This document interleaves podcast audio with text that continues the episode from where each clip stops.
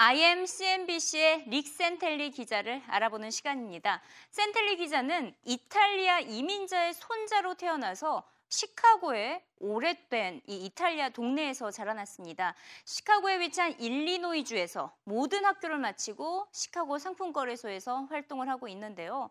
그의 인생에서 시카고를 떠난 적이 없는 셈입니다.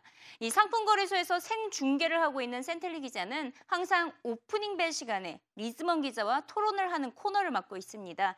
리즈먼 기자가 뭐 비둘기파라면 센텔리 기자는 매파에 가깝습니다. 그렇기 때문에 그들의 토론은 가끔 싸움으로 이어질 때가 많습니다. 누구의 의견이 맞냐는 시청자 투표를 실시하자는 제안까지 가졌었는데요. 이번에도 리즈먼 기자와의 열띤 토론 영상을 준비를 해봤습니다. 영상으로 확인해 보시죠. What about corporate profits? The, what's that? They're running through the roof. Isn't he? They he are. seems to be. He seems to be correlating his medicine to an area with low correlation to what he's trying to accomplish. And as far as inflation, $104 for crude oil. Call it anything you want. I call it high. Right, but but that's a single aspect of the. Uh, oh yeah, yeah. Just just one thing. Ignore that thing. I didn't say ignore it. I said what we're looking for is a change in the aggregate price level. That's how you make policy.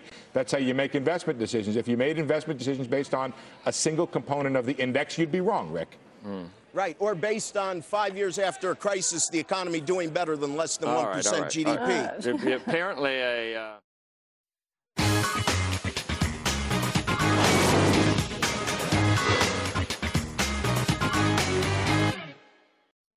버냉키 의장의 말 한마디 한마디에 시장이 반응을 하고 있습니다. 아, 내일 이 시간에는 버냉키 의장의 청문회 발언을 어떻게 시장은 해석을 하고 있는지 알아보도록 하겠습니다. 버냉키 의장의 발언을 시장은 재해석하고 있다는 의견이 들리고 있습니다. 또 연준의 경기부양책 종료는 종말이다라는 의견도 들리고 있는데요. 월가 전문가들 의견을 들어보도록 하겠습니다. 지금 월가에서는 이런 표현이 들리고 있죠. 버냉키 in the hot seat. 버냉키 의장이 매우 어려운 입장에 처했다는 표현입니다.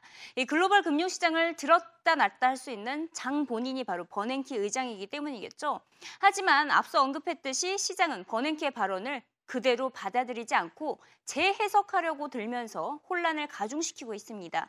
경기 부양책 종료는 종말이 아닌 미국 경제 성장이 확고해졌다라는 의미로 받아들여진다면 경관 랠리가 이어질 수 있는 상황이 펼쳐질 것으로 보입니다. 네, 지금까지 이승희였고요. 내일 이 시간에 다시 오도록 하겠습니다.